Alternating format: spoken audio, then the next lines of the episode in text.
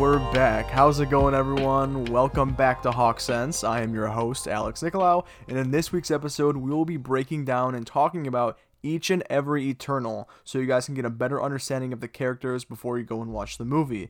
After that, we will be breaking down the brand new trailer for Morbius that we received earlier this week because there are so many hidden Easter eggs and just so many like like so much going on throughout the trailer that we just got to talk about it.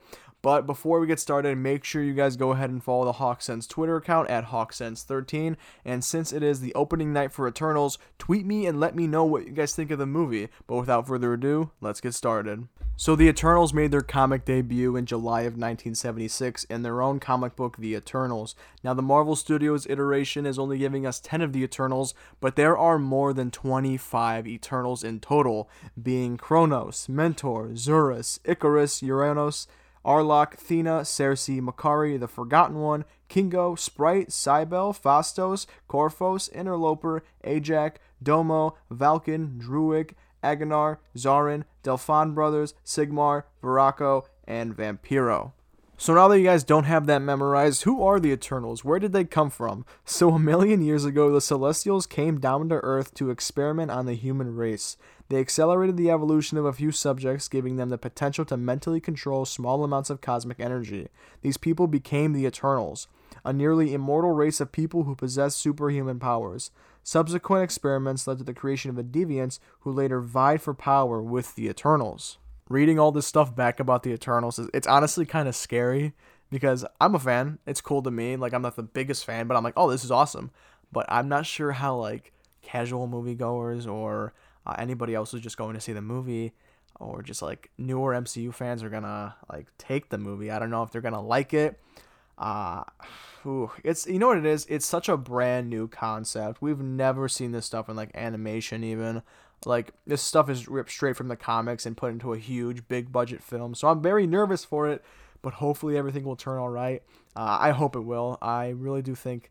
Uh, I'm just kind of nervous, but um, let's get into the characters, their abilities, and the actors who play them. The first Eternal we have here is Ikaris, who is being played by Richard Madden. He is the tactical leader and the most powerful Eternal and takes pride in keeping the other Eternals safe. He is morally kind and charismatic, and he has the power of incredible strength, flight, and the ability to project beams of intense cosmic energy from his eyes. Then we have Thena, who is being played by Angelina Jolie. She is a fierce warrior and she is more comfortable in the battlefield than any other place. She has the ability to use cosmic energy to form any handheld weapon she can think of. Next, we have Makkari, who is being played by Lauren Ridloff. She is the fastest woman in the universe and uses her cosmically powered super speed to scout planets for the Eternals, and as the only deaf Eternal, the sonic boom that accompanies her cosmic running never affects her. Next is Phastos, who is being played by Brian Tyree Henry, is blessed with the power of invention. He's able to create whatever he wants and whatever he can imagine if he has enough raw material at his disposal. Over centuries, he has helped nudge humanity forward technologically while always keeping his brilliance hidden. Then we have Sersi, who is being played by Gemma Chan, and she is the Eternal with the affinity for humanity. She has the ability to manipulate matter, changing the makeup of any non sentient material she touches. She has also been in love with Ikaris for centuries. How sweet. Next, we have Gilgamesh, who is being played by Don Lee, and he is also my favorite Eternal. He is the strongest but kindest member of the Eternals, and he is capable of projecting a powerful exoskeleton of cosmic energy. He also is a fierce warrior who has become legendary for his fights with deviants throughout history. Then there's Ajak, who is being played by Salma Hayek, and she is the spiritual leader of the Eternals. Her wisdom has helped guide the team since they arrived here from their home planet to defend humanity. Ajak can not only heal humans and Eternals alike, but she is able to communicate with the Celestials as well. Then we have Kingo, who is being played by Kumail Nanjiani, and he is my second favorite Eternal, but he is the Eternal with the power to project cosmic energy projectiles with his hands. Over the century, he has become enamored with the idea of fame, and so in present day, he is a famous Bollywood star.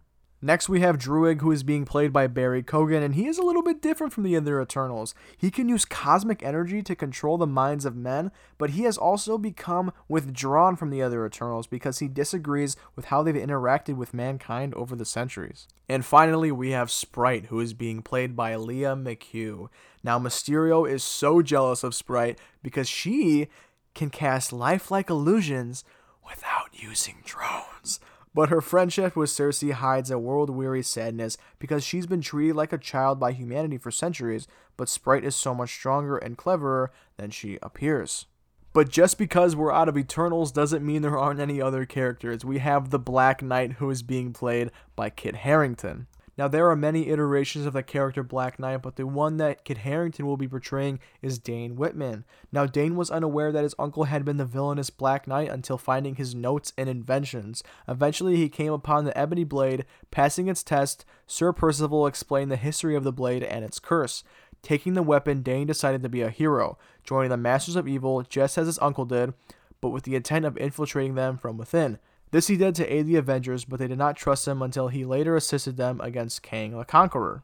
Now, I may be missing something, but I don't fully understand why this character is being implemented in the Eternals movie, but hopefully it'll make sense at the end of the movie.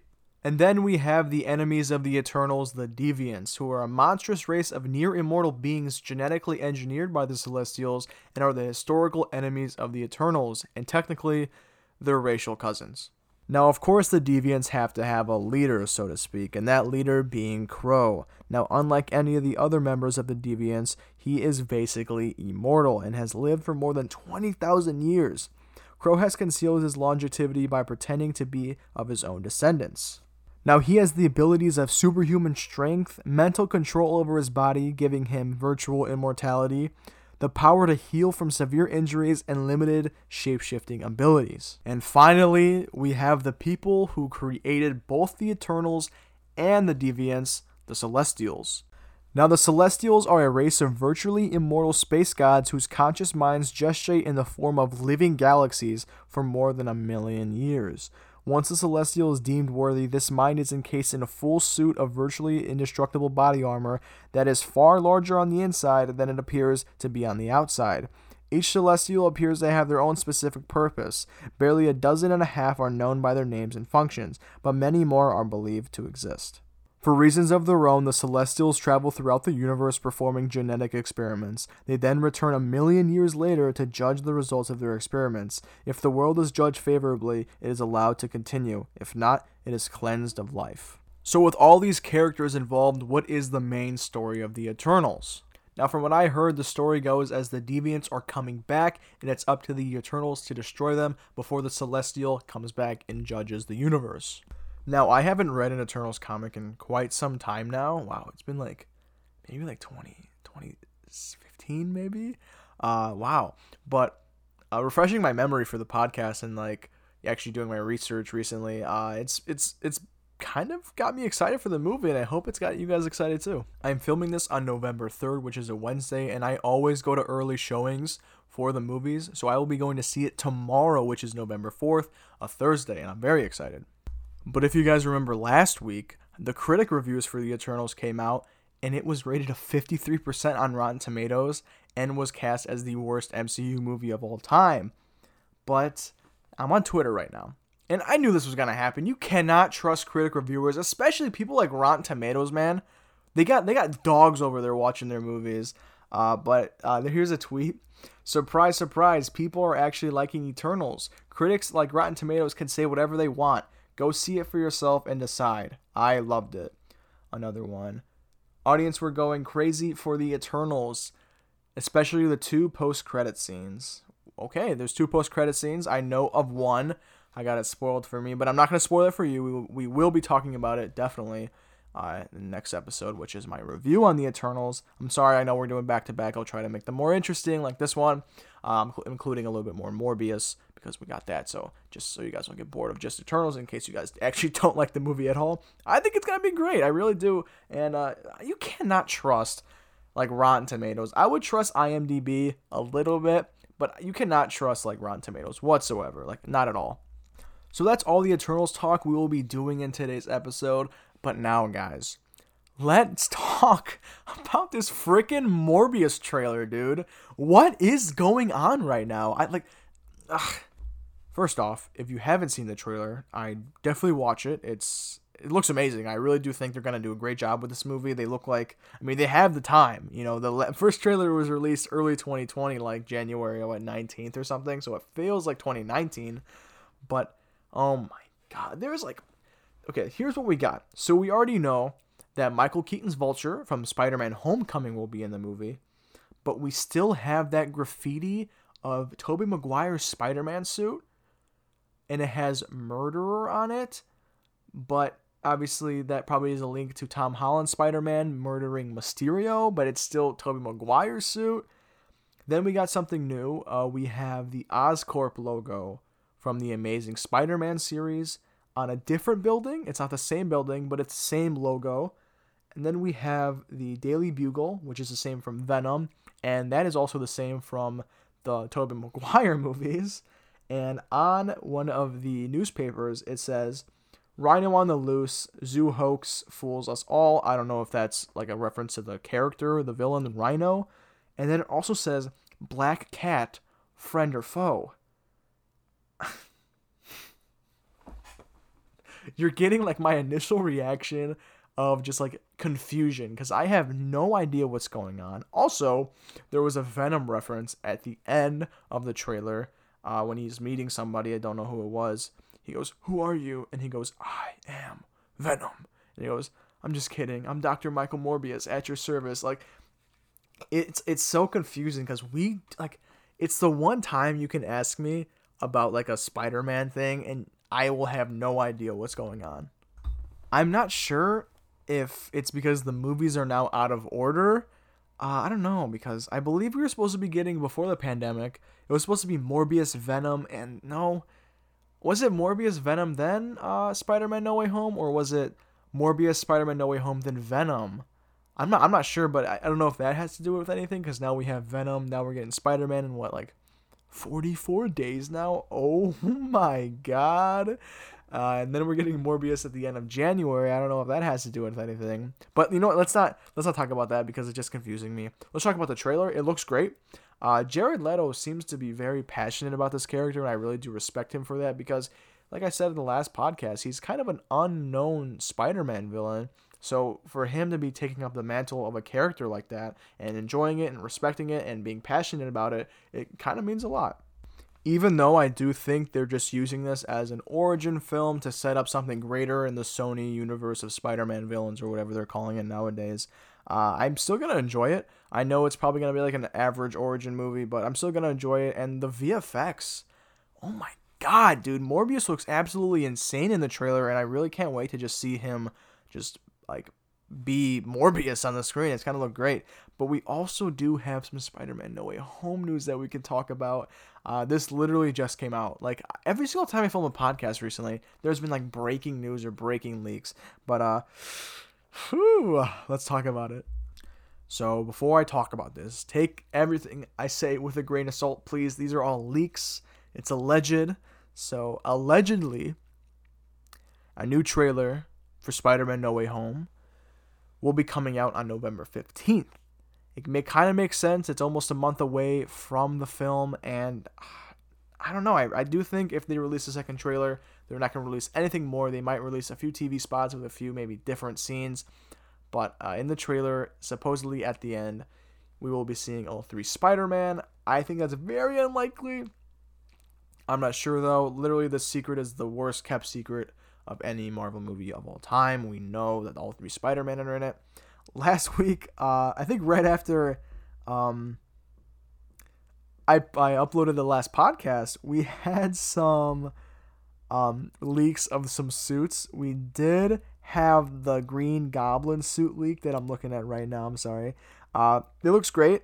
Uh, I'm excited for it. I, I, I like the more purplish kind of look. I love the satchel. I love kind of like the broken tech look. The goggles, I don't know. I don't know about the goggles. I really do want like a goblin face, but I think he's gonna be getting a purple hood as well.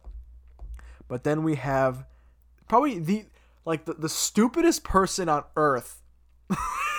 Whoever took this photo is 100% getting fired. It's 100% like legit photo of all three Spider-Man suits in early production on the set of Spider-Man No Way Home. You see its early production because in Tom Holland's Spider-Man suit, you can still see the black stripes that are on his belt, but it's a blurry picture, but there is a high-res 4K picture of the suits side by side and Tobey Maguire's suit looks basically identical to what he wore in his Spider-Man trilogy and Andrew Garfield's looks identical from what he wore in The Amazing Spider-Man 2.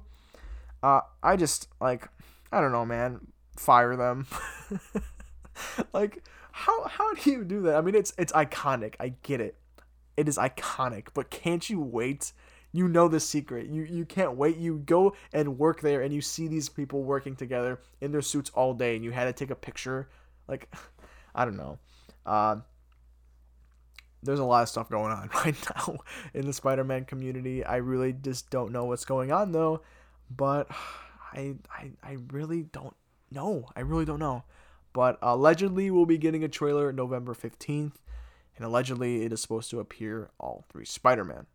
But I think that about does it for this week's episode, everybody. Thank you guys so much for listening. If you guys have any questions or suggestions for me, you can tweet me or DM me at HawkSense13, no hyphen. And of course, if you have any questions about Red Hawk Media and maybe want to get involved, you can contact Patrick Johnson at patmjohn at iu.edu. You can also contact the president of Red Hawk Media, Cicely Porter, at ci at iu.edu. And you can also contact me, the program director of Red Hawk Media, Alex Nicolau, at alexnico at iu.edu. Once again, guys, thank you guys so much for listening. I'll see you guys next week. Bye.